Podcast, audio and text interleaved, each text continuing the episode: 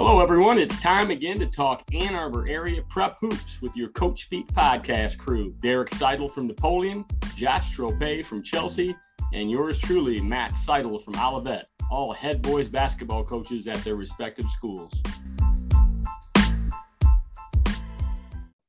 Hello, everybody. It is Sunday, April 3rd, and we are back on the pod, all relaxed, fresh, and even a couple of us suntanned after uh, some vacation time fellas how you doing? Doing real well. I enjoyed the spring break here. Uh not looking forward to being back in the classroom uh you know but it was it was definitely nice to have the, the week off. I'll, I'll, be fine. I'll get back around to it. Just having to, to wake up early. I was i was enjoying the, the sleeping in you know tomorrow morning waking up at uh 6 a.m or whatever again is not uh very appealing but uh i'm excited to uh to to to watch the start of tigers baseball. Um you know, I'm, I'm going to try to get excited here. I'm hoping they can uh, they can pull me in here early in the season, and then get get to work on some uh, some spring workouts for basketball as well. I'm always uh, excited for that. Family enjoyed uh, the West Coast. Had a chance to go out to San Francisco. Uh, we we actually attended the Duke Arkansas game. Uh, the uh, Chase Arena or Chase Center out there in San Francisco is unbelievable where the Warriors play. It, it's uh, these new arenas. Well, we have one here for the Pistons. But these new arenas are incredible that they're building all over the place. Uh, enjoyed the West Coast. Got got back late late Thursday, so we're kind of settled back onto East Coast time here, and uh, really enjoyed the games last night. The the Duke North Carolina game was epic. Just not many times the games live up to the hype I thought it did. I thought it was an incredible game. And uh, yeah, just uh, I, am ready to go back to school. The Trope family needs structure, so I'm ready to get rolling back to school tomorrow.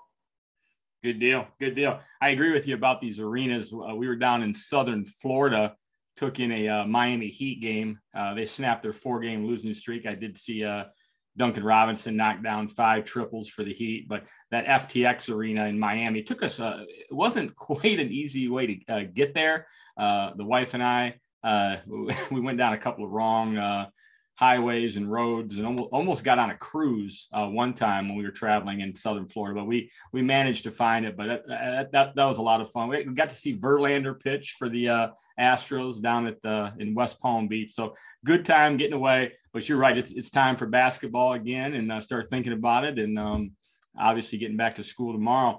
We're gone, and uh, the MHSA. Uh, uh, obviously, the uh, the tournament had just finished up.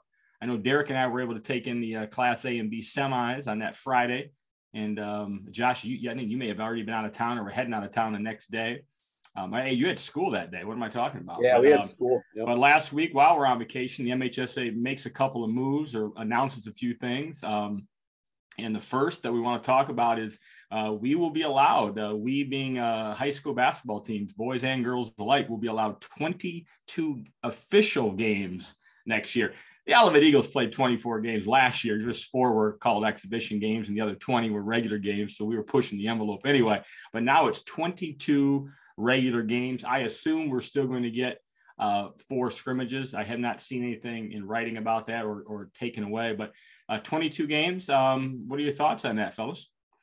I, thought it was a necessary and kind of straightforward change that needed to be made. I know, I know it was talked about uh, in the fall, even I know at the BCAM clinic, uh, Mark Uyl was was speaking to how we were just behind the other teams in the or other states, I should say, in the the the area. So I'm glad to see that they that they made that change. Um, I mean, I think it should help fill some gaps in team schedules, which is nice. Uh, it allows you to to kind of place in some of the the the over over break and early season kind of um, events and still not have a bunch of gaps late in the season. I know I remember I think it was Josh this year was talking about how he was, he was being driven crazy by having one game a week, like three weeks in a row. So hopefully that's not happening as often. Um, but yeah, I mean, I would love to to have seen them go even further, but I think this is a good first step to go to 22 games. Like uh, again, if if you, if you told me we could have 26 games and get to play two games in a day twice a year, I'd be all for that. But uh, I know that's that's that's way over the head of uh, of a lot of other people. So we'll we'll start with 22. So it's a good step. I'm excited to get to play a few more games next year. I think it's the right number. I mean, 22 with four scrimmages gives you really like 26 games. Um, I mean, like four exhibitions. I think that's a good number. Colleges, uh, I know I saw the NAI recently has gone down to 28 games with two scrimmages. So they're at 30 with scrimmages. We're at 26 with scrimmages. That, that sounds right. That's a good number. I, I think it's the appropriate number. I'm really excited about it. Uh, you know, I as as coaches, the three of us really enjoy playing over the holidays and playing in some showcase events and things like that. So this really helps with that. So I, I think it's a great move, and I applaud the MHSA and BCAM getting together and, and listening to their coaches, and and uh, I applaud the athletic directors for supporting this as well. I mean, you know, I, I think it was a, a no brainer. Uh, I don't think I haven't heard anybody, I guess, complain about it, saying, "Oh man, I can't believe we're going to 22. Why don't we stick with 20?" I haven't heard that from anybody, which I guess is good. That's what made it a no brainer. So in the last two years or last two seasons, we've gotten the the five quarter rule and now we're at 22 games. We're probably not getting some of the ones that uh, maybe we have a little more passion for, but I, I, will take 22. The other unique thing about next year is the start date for practices is going to be a week later, um, which is it, it creates kind of a unique situation on the boys' side, especially. The girls will start uh, Monday, November 14, and still be allowed to play games beginning on November 28th. So they'll play, they'll be allowed to play games the third week um, of the season opposed to the fourth week, which has been traditional. The boys will start practicing on Monday, November 21st, which happens to be the week of Thanksgiving, which is normally our second week uh, we too will be able to start playing games at the normal time, um, but th- that's only three weeks into or uh, the third week of the season. So we'll be able to start playing games on Monday, December 5. Um, starting a season the week of Thanksgiving creates kind of a unique deal. Um, I don't I don't know about you guys. I don't have a problem with it. It's logistically going to be interesting and to try to get families to understand how important those early practices are but I don't have a problem with being a week later, especially being at a school where football, uh, playoff football is a norm. Um, and, and, I know it's that way at Chelsea. It should have been that way at Napoleon last year. They kind of got screwed out of a playoff berth just based on the, the kind of the current system. But what are your thoughts about starting the week of Thanksgiving? I'd like to uh, take a coach's poll after the podcast on uh, Twitter or, or, wherever you want to post it. But I, would like to get some input and see what other people are doing. I, I think this is a, a really a cool thing. I, I, think it's the right thing, but it, I think we'll all handle it very differently. I know the three of us have talked, and I think we're probably going to handle it differently. I talked to uh, Coach Dutton from Clinton. You know, he's not liking the late start date. I, I, and when we talked, you know, I ran my idea by him. He thought it was kind of crazy, but I, I disagree with the whole important early practices thing. Um, I think this is an ideal setup to have three days of tryouts: Monday, Tuesday, Wednesday uh, make your cuts Wednesday afternoon, evening. Tell everybody to have a great Thanksgiving. Uh, go watch the Michigan Ohio State game, and we'll see you on Monday for the start of the season. I, I think it's a great way to say to families, get away one last time. Starting on Monday, you're all mine. I see the thumbs down. That's fine. I, I don't agree with you. Um, I, I think it's a great opportunity to send people away for the Thanksgiving weekend and and then convince them that you know you need to be around during Christmas break. Derek, are you? Uh, are you I don't even. With, uh, I, the, the wise one. I think. uh I think he might be a little crazy on that one, but um, I, I mean, I, I, can see that working. I guess if you got a, you better have an intensive uh, summer program and a lot of continuity w- within your program from the previous year to the next year. You better not need to be installing too many things if you're going to take all that time off, in my opinion. Because if you're talking, then you you got one week you're probably going to scrimmage somewhere in this. You're, really limited on your number of practices if you choose to do that. I, I do think it kind of squeezes things a little bit. You know, depending on how you manage tryouts, like it, you think you want to try to get those tryouts done as quickly as you can. Um, you know, it might even lead to to trying to get it done on Tuesday. Uh, is kind of what I've been even thinking about. Whether that means you have to do a, a third practice in the morning or just go two practices. I know different schools have different rules on tryouts or whatever. Um, and then obviously you still want to take a few days off there. Um, I'm hoping that we can get. Uh, I'm hoping to still have two exhibitions that second week. So I would definitely want to utilize some of the practice time the first week. Um, that's kind of the way I picture it. Is you know get tryouts done on that Tuesday, the week of Thanksgiving, practice Wednesday, take Thursday uh, off, and then th- probably Thursday and Friday off. Come back um, with a short practice Saturday, and then um, and then get going into the next week. Try to try to scrimmage on Wednesday and Friday that week, or ex- have exhibitions that week, leading into the games the following week. That's how I am currently viewing it. Obviously, I don't I don't set that stuff in stone till um, kind of we get we get going in the fall. But that's my initial thought. I may change my mind seven or eight times by then, but um, it definitely creates some some weird logistics. But I think at the end of the day, it, it it's fine. It's it'll still work out. If you're a new, if you're a coach coming into a new program, not that any of us are, are doing that this coming year, um, but if if you were doing that, that would be a problem. Like I mean, that that first week becomes really important. So um, I, I I can tell you right now, we'll go Monday, Tuesday, and Wednesday. We'll take Thursday off, and we're coming back on probably Friday, Saturday, and Sunday, and then all of the next week as well. And just uh, so Olivet families uh, get that Thanksgiving uh, plans, but make sure you're back in town by Friday morning because we're going to practice, or, or maybe at least Friday night. Um, but I just think, yeah, I mean, they get that whole week off.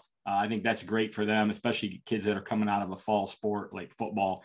Um, but uh, it, it's time to go if you want to play the week of December 5. Now, the you could choose to really not start until the fourth week again or not play until the end of that first week. You know, like um, maybe you don't play till December 9th or December 10th for a boys team or the girls teams.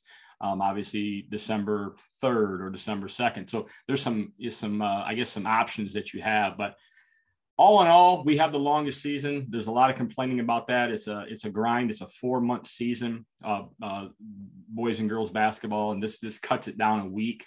But I, I really do I do like it for football schools. And, and again, i i know Olivet is one. I know Chelsea is one. Napoleon has potential to do the thing. Anybody that's in the playoffs that extra week is really nice for some of those kids. I assume then we will get to have open gyms um, an, an extra week then uh, prior to the two week shutdown, which is important as well to know. I haven't seen anything on that, but that's uh, that was newsworthy. It's not a huge change, but it's it's something worth um, uh, talking about, I guess. The one that, of course, the my issue with all of this is, uh, you know, they they promoted this. We got the 22 games. The season's going to be a week shorter, whatever. The five quarter rule last year that was a nice bone they threw us, but we are still getting nowhere with regard to the shot clock and um, you know, I, I, maybe I'm on an island. I, I'm still passionate about it. I still think it would really help the game. I, I know I posted something on Twitter uh, the other day. I didn't know that it was going to get as much uh, traffic or response as it did. And it was just really a, a blurb from the BCAM newsletter that revealed the uh, results of a survey that said in a recent survey, 71% of BCAM members favor the shot clock, but 73% of 631 athletic directors surveyed are against the shot clock. And that is a major disconnect between basketball coaches and athletic directors. And that is really, that's probably the reason why the MHSA is, is we're making their job easy. If athletic directors wanted the shot clock and coaches, I still don't think the MHSA would give it to us right away, but there'd be more pressure on them to give it. Uh, but with this kind of divide between coaches and athletic directors, the MHSA is like, cool. We don't even have to talk about it. It's not even on the docket. It's not on the discussion table, and it's just sitting out there. Even though the NFHS um, allows for it now, so um, anybody anybody butthurt as much as I am about the shot clock. Well, I will say that you definitely heard from the 29% of BCAM members that are not in favor. It seemed like they were all over your Twitter account, the 29%. Um, you know, I, I think that, you know, unfortunately, like everything in this country right now, you're allowed to have an opinion as long as it agrees with everybody else's. Otherwise, don't give your opinion because man, you got you got some harsh responses and and some people kind of showed their true colors on there. I mean, some of the things that were said just kind of were anyways. It, it I guess my thing is is um girls girls basketball is a 30 second shot clock in college. 30.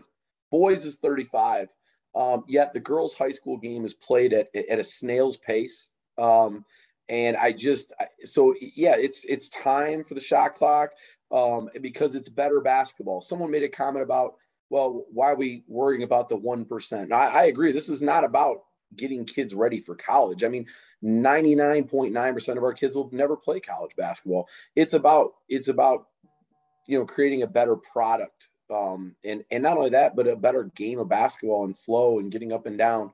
Um, that's what we believe. Uh, we might not be right. I mean, they might bring the shot clock in. When they first bring it in, it, it might be a mess. Maybe we end up being wrong.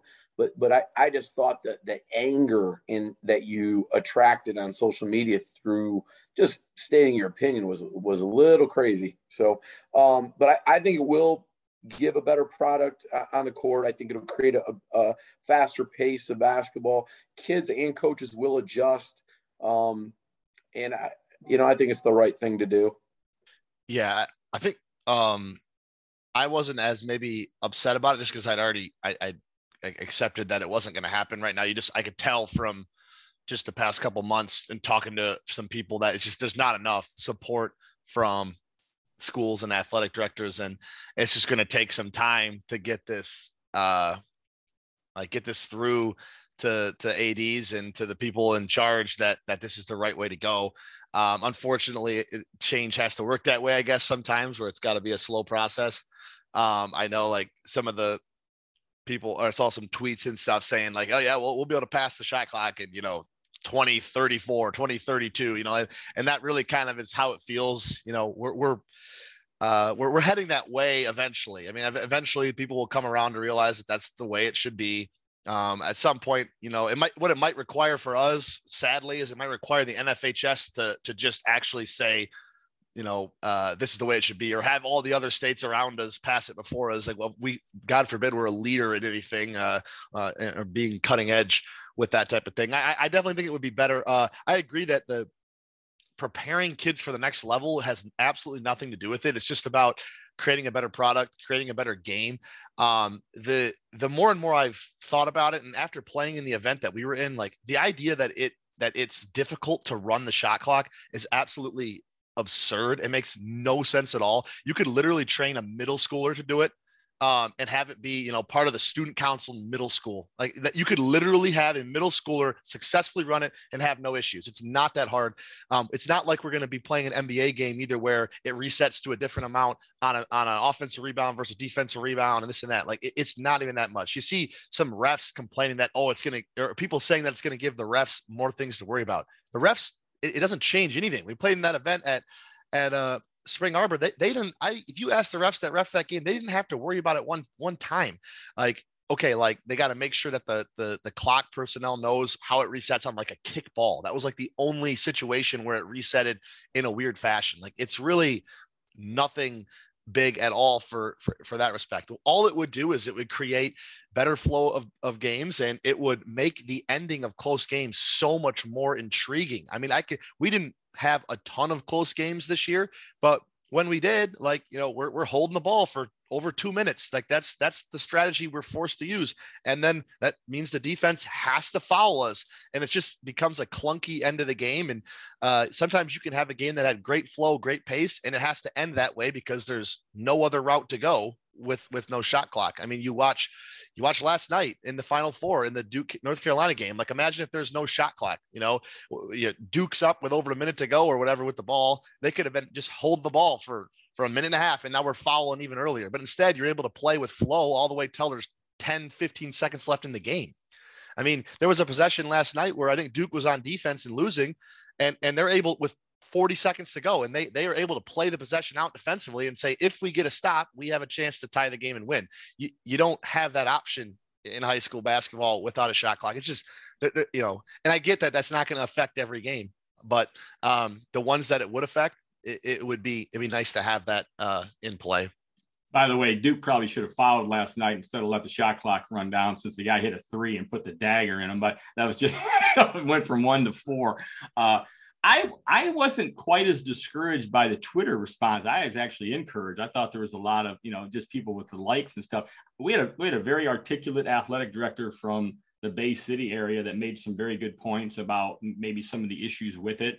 I thought that was uh, that was all good dialogue. We had a we had an official comment on the Twitter uh, post that probably that that official probably needs to get out of basketball. He's not doesn't like kids. He doesn't like spectators. He doesn't like coaches. It's time to go do something else, pal. That's what I wanted to put out there, but I was still just watching the basketball game and not too involved.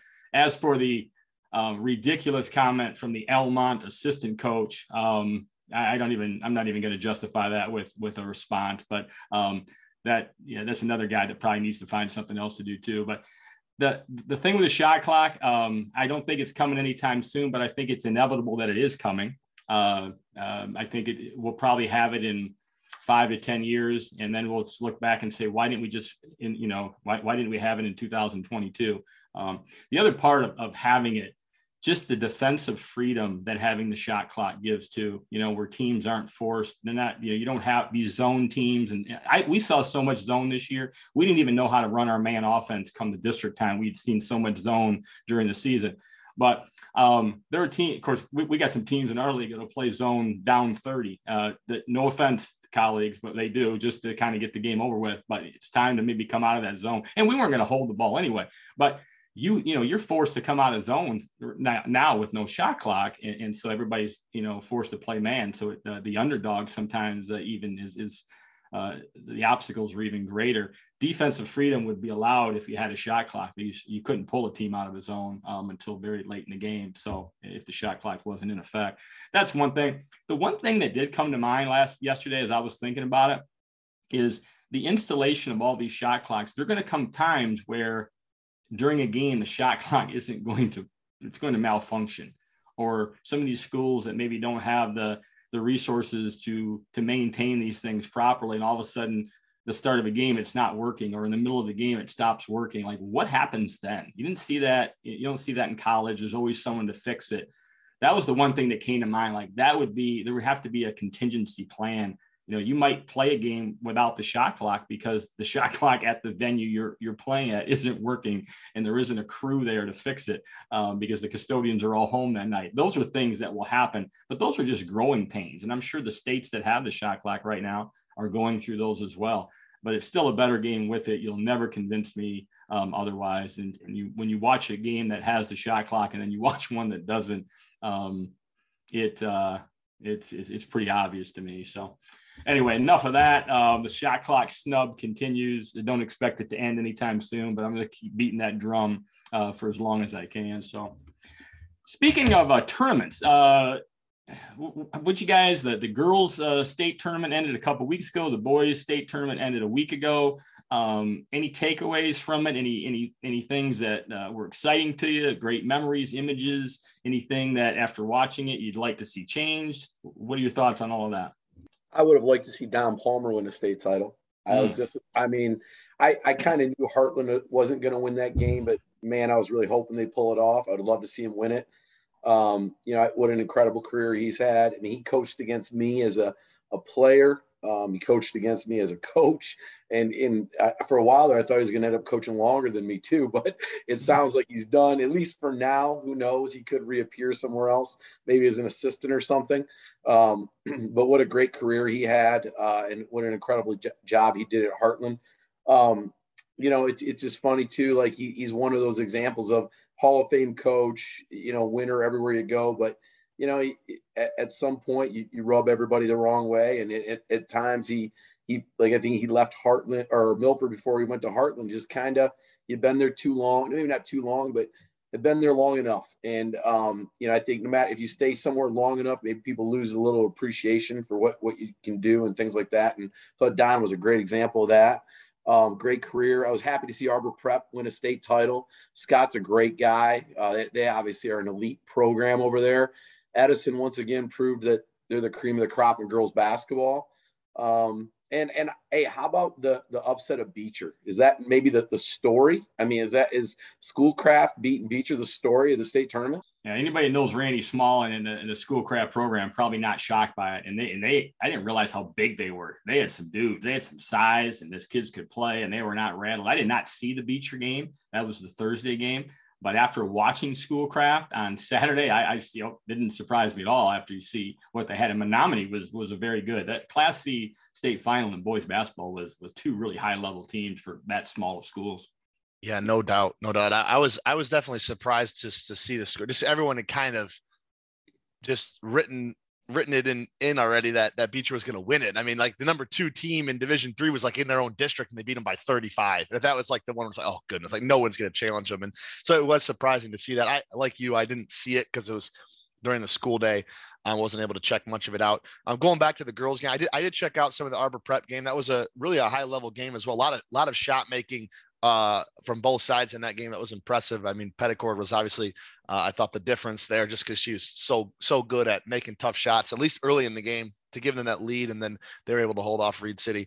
In the boys' games, uh, I thought it was a really really high level set of finals. Uh, the semis actually, I, I, don't. I think it was good matchups. None of the games ended up being super close, um, but it, it, did set up for some good finals. I mean, you had multiple overtime games. Um, the De La Salle Grand Blanc game was extremely interesting, I mean, even though it ended up being a nine-point game. I mean, there was major runs and swings um, in that game, and and the Williamston Grand Rapids Catholic Central game was was obviously a legit game as well. I, I would have loved to see uh, you know, well, I guess what Williamston and, and De La Salle play like, you know, the next day. Like, let's see, let's let's settle this thing because it was it would have been pretty even. Uh, the, the, the Division One, Division Two were, were very uh, comparable, at least at the top this year in that in that final game. But uh, I thought it was good. Um, if, if you're looking for some things that I just being there on that on that uh, Friday, I, I wish that they would do a little bit more to to make it more exciting. Um, I get some of it is it's the nature of of the situation where you you know you're playing during this during the day a lot of sometimes the schools are you know the are, are in school you're some of the schools that just started spring break so you're not going to necessarily get the big crowds or whatever. You're also going to have a lot of people there coaches and things that aren't necessarily cheering for one team or another so it's not going to create a a, a crazy atmosphere like you might see in a in a district game even. Like i think i was commenting like yeah, our our district final was a was a more hostile crazy environment than than the state finals and semifinals. I just think uh, I think that you could really like do some of the things that that you see in in college and in the NBA. Like, eh, for example, a small thing like get the announcer more into the game. Like even during the during the introductions or even during the game like you don't have to i know it's like oh we want to keep it uh keep it even you know so they can't they can't get be favoring anybody this this way or that way like get somebody excited to be there like just i, I don't know it's, it's little things like that that I, I think could maybe just improve the experience probably has no effect on the game no effect on anything but um, just little things that i maybe noticed that could that could be improved. Your father and i had that exact same conversation the thursday of the uh C and D semis about um, just a lack of atmosphere, you know, and and you know what could be the reason for that. And I think the Grand Blanc coach might uh, agree with us based on what I've seen. Yeah, former former Grand Blanc coach. Yeah, before we we, we definitely got to touch on that. The one thing I, uh, you mentioned Don Palmer, I, I got to tell you, man, there there are two guys that are probably the most influential in me when I was a young coach. One was Don Meyer, who was at David Lipscomb University and at that time. And I, I, remember just buying all of his, I think I've referenced this before, buying all of his VCR tapes and watching the heck out of them and learning a ton about basketball. But Don Palmer influenced me. I don't even know that he knows that he influenced me. I was a young coach. I was working at the Milford Times and the South Lyon Herald. Covering Milford basketball was one of my beats. And so I just got to know him and he really, he would, he would talk to me for a long time on the phone and in person and just talk basketball. And the guy just was a he just had a great way of going about things. He was a, a, real student of the game, and I learned a ton during like the five years that I that I worked at the newspaper, just covering his teams. And uh, to see him have that success made me feel really good as well. But back to Grand Blanc. Uh, Mike Thomas, obviously, uh, you know, takes great. You know, he was the coach that took Kalamazoo Central to back-to-back state titles. Took Grand Blanc to the state title last year. Has a bunch of adversity. His best player leaves, and other kids leaves. I think they still get back to the state finals. They're the one school at the state finals that doesn't have like community support, didn't have like a student section, didn't have a ton of people there, organized student section, especially when you compare it to what uh, Warren De La Salle had with the bro zone or whatever the heck they had going. Um, but he he, uh, he he makes a comment about the, the lack of community support, not just that day, but throughout the season.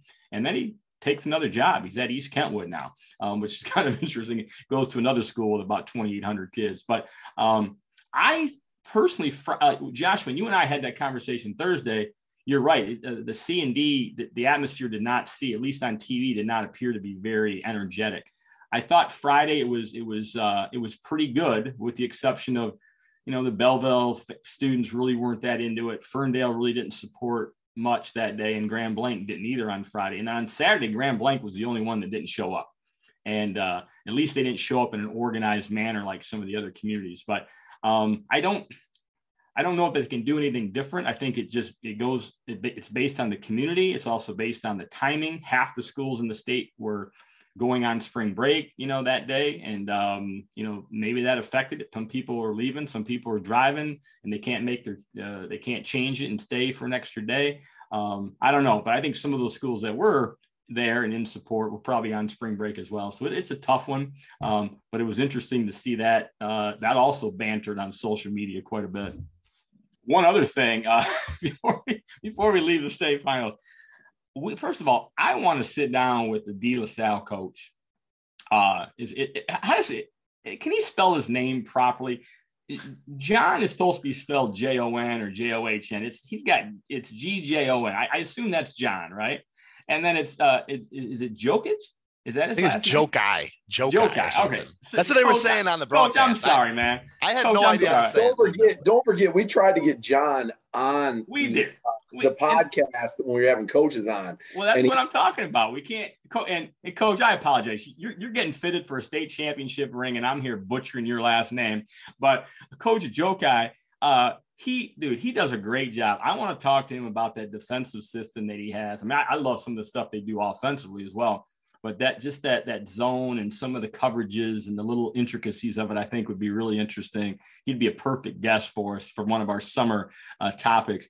But I gotta admit, so you know he he's mic'd up like all these coaches are in, in the uh, in the huddle, and coach had a moment that probably was not. He didn't want to be public, um, and it was one. It I don't know why I fell off my couch laughing, mainly because his players were trying to like shield I, if they could like hit the rewind button they would have he he dropped a he dropped a word that probably shouldn't have been dropped uh, during the during, uh, uh, during the huddle and it was on the live broadcast and they didn't have they must not have had a delay time because it got through and of course the announcers apologized for it rumor has it he took a little heat from the MHSAA about it but um, Josh, were you mic'd up in the state finals in 2014? Did they have a mic on you? Because back then you were kind of a, a, a wild man. I don't know if so. it's funny. Idea it's funny you say that. That we used to joke before I made it there that if we ever got there, there's no way I'd, I'd wear one of those things. I, you know, that type of thing. Um, so we did not. I did not wear one during the game. The mic was in the locker room pregame and at halftime. Uh, so to be a little careful there. And then um, in huddles, they would put the mic in the huddle, but I didn't actually wear it. So that was, you know, but I was very aware of it. Um, especially uh, pregame and halftime stuff. I was very aware of it, but you know, I mean, I yeah. So you, you got to catch yourself, right? I mean, st- stuff happens, man, and that's just one of those things. And I, I, I laughed about it. I don't know if people got upset about it or if there was any heat for this from the school or not, but stuff happens, especially, I mean, under the most intense pressure you could be under. And that game was was you know it's an intense moment, an intense timeout, but it just it made me laugh and made me think about my goodness, yeah, be careful. So Derek, he doesn't what, deserve smiling about. He doesn't deserve any heat if he's getting any. I mean, come on, man. It's the middle of a state championship game. Uh, whatever. Like, let it rip, man. This right. be you. But uh, what I would love to see is I wanted I wanted to hear what he was yelling during the semifinal game and how in the world did he not get a T? He was riding the refs like he was Tom Izzo out there. And you do not see that. You don't see coaches be able to get away with that in the high school game very often. He was all over these guys. It was nuts. But we have, uh, lot, we have a lot, of we have a lot of sensitive. I'm going to use the word sensitive. A lot of sensitive officials out there these days. And you're right. Uh, Jackson County, for example, man, you look at those guys, Ron. They're teeing you up. In the Greater Lansing Activities Conference, we get a little more leeway um, and uh, try to stay off those guys. But yeah, he was on fire that day, and, and maybe it was all maybe the words coming out of his mouth were just funny and the officials weren't taking offense, but it didn't look that way. It looked like he was pushing him a little bit and they gave him a long leash, but which is the right thing to do. You don't need to tee him up in that situation. But you're right, compared to the regular season, some of the the sensitivity that we are running into um, right now with officials. And this is me speaking, not Derek and Josh. Yeah, I, I would like to clarify for the listeners and the officials listening. Those, those are the words of Matt Seidel, not the podcast. I just want to clarify who was speaking there. I'm old school, man, where you could get away with a lot more. So these days, it's I, I have no other word to use but sensitive. So um, it is what it is. But yeah, that that was interesting. He was he was rolling in the semifinals for sure. So It's uh, while we're on the topic of officials, um, obviously, you know, with, with the shorter season and more games, that's a concern that a lot of people have that we're going to have a harder time finding officials. Um, and I'll be curious to see if some leagues move off the traditional Tuesday, Friday league schedule. I know Derek's league is some some Monday, Thursday, Tuesday, Friday stuff. You know, I maybe some Saturday games. I, I know Matt, you you you might have some uh, thoughts and some information on that as well. But like, I feel like that's the route we're gonna we're gonna start looking at that. The other thing is, uh, I'll tell you what, we'd make a hell of a three man crew. I'm just saying, you know, Mondays and Thursdays we could officiate, Tuesdays and Fridays coach. I, I mean, I don't know, man. I'm just saying. I'm in. I'm in. I, I can't run very well anymore, but I'm in. I, I have I, you like, seen some of the guys doing our games? They're, they're yeah, like, yeah, I, can run, but yeah, you're right. Shape. Yeah, you're Come right. On. Yeah, you're right. I'm good. Uh, you're right. I think I'm. I think I'm good. Uh, we too, uh, being the Greater Lansing Activities Conference, the GLAC, we're going to uh, like boys are going to go Monday, Thursday, the first half of the season, and girls Tuesday, Friday, and then the second half of the season we're flip flopping. So we're kind of taking the model of the the Cascades and the Big Eight and doing that. Part of it is just so our communities aren't divided, and we're not you know have one game at one spot and another one on the same date. So, um, but also I think to alleviate the officials uh, issue, our, our assigner was was happy when when we told him that we were going to do that. He thought that was going to make his job easier. So, um, you might you're right. You might see more of that. And and the Saturday things, I uh, I assume are going to occur more, especially with more. You know, we we have two extra games now. So, but hey, the only other thing we want to talk about, um, you know, we we just had the state tournament. We have four boys champions and we have four girls champions and uh, you know, I'm just, I mean, I, am not, I'm not butthurt about this. You know, we, but we're one of the schools that's affected. We're one of these small Class B schools. You know, we're 470 kids, and you know, we played in a district that had school, you know, schools of of 800. You know, so they almost almost double our size, not quite, and uh, it, it's tough. And um, you know, if we were had if we had five divisions, we would probably benefit from that. Uh, small Division two schools um, you know, Division three would probably, if we had five divisions, Division three might be, you know, 350 to 600 or something like that. I, I don't know. I'm just throwing a number out there. Um, so, you know, I've always been a proponent of, hey, let's, you know, let's consider five divisions in sports like basketball and, um, and volleyball and, and maybe baseball and softball for that matter. But those already seem to uh, work out because a lot of schools don't even have those. And I know there's people like Josh who's putting up six fingers right now, think maybe even six divisions um, would work. What, what are you guys' thoughts on that? Are we good with four? You prefer five, six, or what? To me, th- this topic is is more important than the shot clock topic. To me, I mean, we we have we have right now 10 champions in football 10 two eight man champions and eight divisions so we have 10 state champions. Yet we have less schools that offer football than we do basketball. It, it just it doesn't make any sense. And we have four champions. I, I, I don't want ten. I mean that that's that's beyond watered down. I don't, I don't need that. But we we got to get to a point where you know schools like you're saying of 400 aren't playing schools of 800 or you, you know imagine it being a school of like 920 kids playing against a school of 2800 kids it's it's almost 2000 different i mean it's we really got to get to six divisions. I, I think it, it's it would be good for the sport. It would uh, create uh, more parity in the state playoffs. Um, we have a lot of blowouts in the state playoffs um, early on with, because we run into some of that stuff. I just think it'd be great. I think, um, yeah, I, I, think it'd be a great. Why not have more state champions? What's what's wrong with that? I mean, I, I think it's and I, and I get. I don't want to be misunderstood. I think it's incredible what football's done because you have that many more teams that think they have a chance to get to a Final Four or a state final or even win at all, which is awesome for kids and programs and sports. I mean, that's a great thing. Why not do that in all the sports? And and I don't know how many teams play volleyball, but I would think that would be the other one we need to talk about. Probably having six. Um, I know what you're saying about softball and baseball. There's not a lot of schools that offer that, or not as many, but maybe they go to five then. But yeah, I mean, let let's let's up it in everything. Why not? Let's go. I mean, I, I'm I, I agree hundred percent. We should follow the football model. I love it. We should follow it for the, the playoff points. We should follow it for seeding the, the regional. I mean, football has the model we all should be following. So let, let's get on board.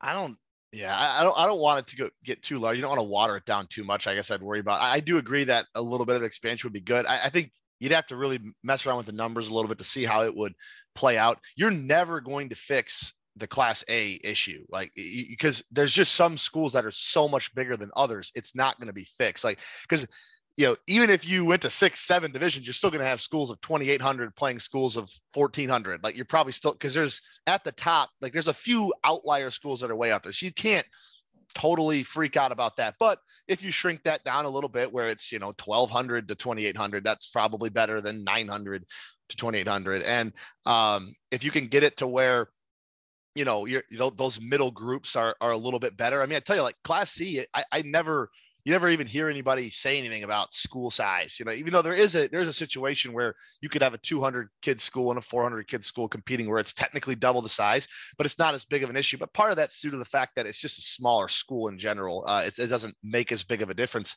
at that at that level there. Um, I I would have to see the numbers. I would definitely not want to go any higher than six. Um, but uh, if you could get it to, to play out where, where you're, you're shortening those gaps a little bit, I think it would be beneficial to, to everybody and really just kind of um, put people in a better situation with the, with those, those uh, being basically over doubled up or more than doubled up uh, against opponents in terms of school size. Cause it, it, obviously at the end of the day does make a, a big difference. Well, heck, we definitely have all the answers right here on this podcast. So, man, I, I don't even know why they, you know they no, there's no need for committees or things like that. Just just give us a call. Let us know. Let, let us know what your problem is, and we'll fix it for you. And we can do it in 45 minute podcast, and we'll put it out there and uh, see what happens. So, um, anyway, I'm I'm kind of joking and kind of not joking, if you know what I mean. But all good stuff, man. It was uh, it was a great season as usual. Uh, you know, no, nothing's perfect, but man, it's, it's sure nice having what really looked like a normal season, especially after the 20 season was cut short and the 20 uh, the 2021 year was what the heck was that? We're going to look back on that. Hopefully, never have to look back again and say we came close to doing it again. But uh, this was fun, and now it's time to actually coming back out of spring break. It's time to get ready for you know, I guess uh, start thinking about our, our schedules for next year, start thinking about our summer schedules and maybe working out some kids.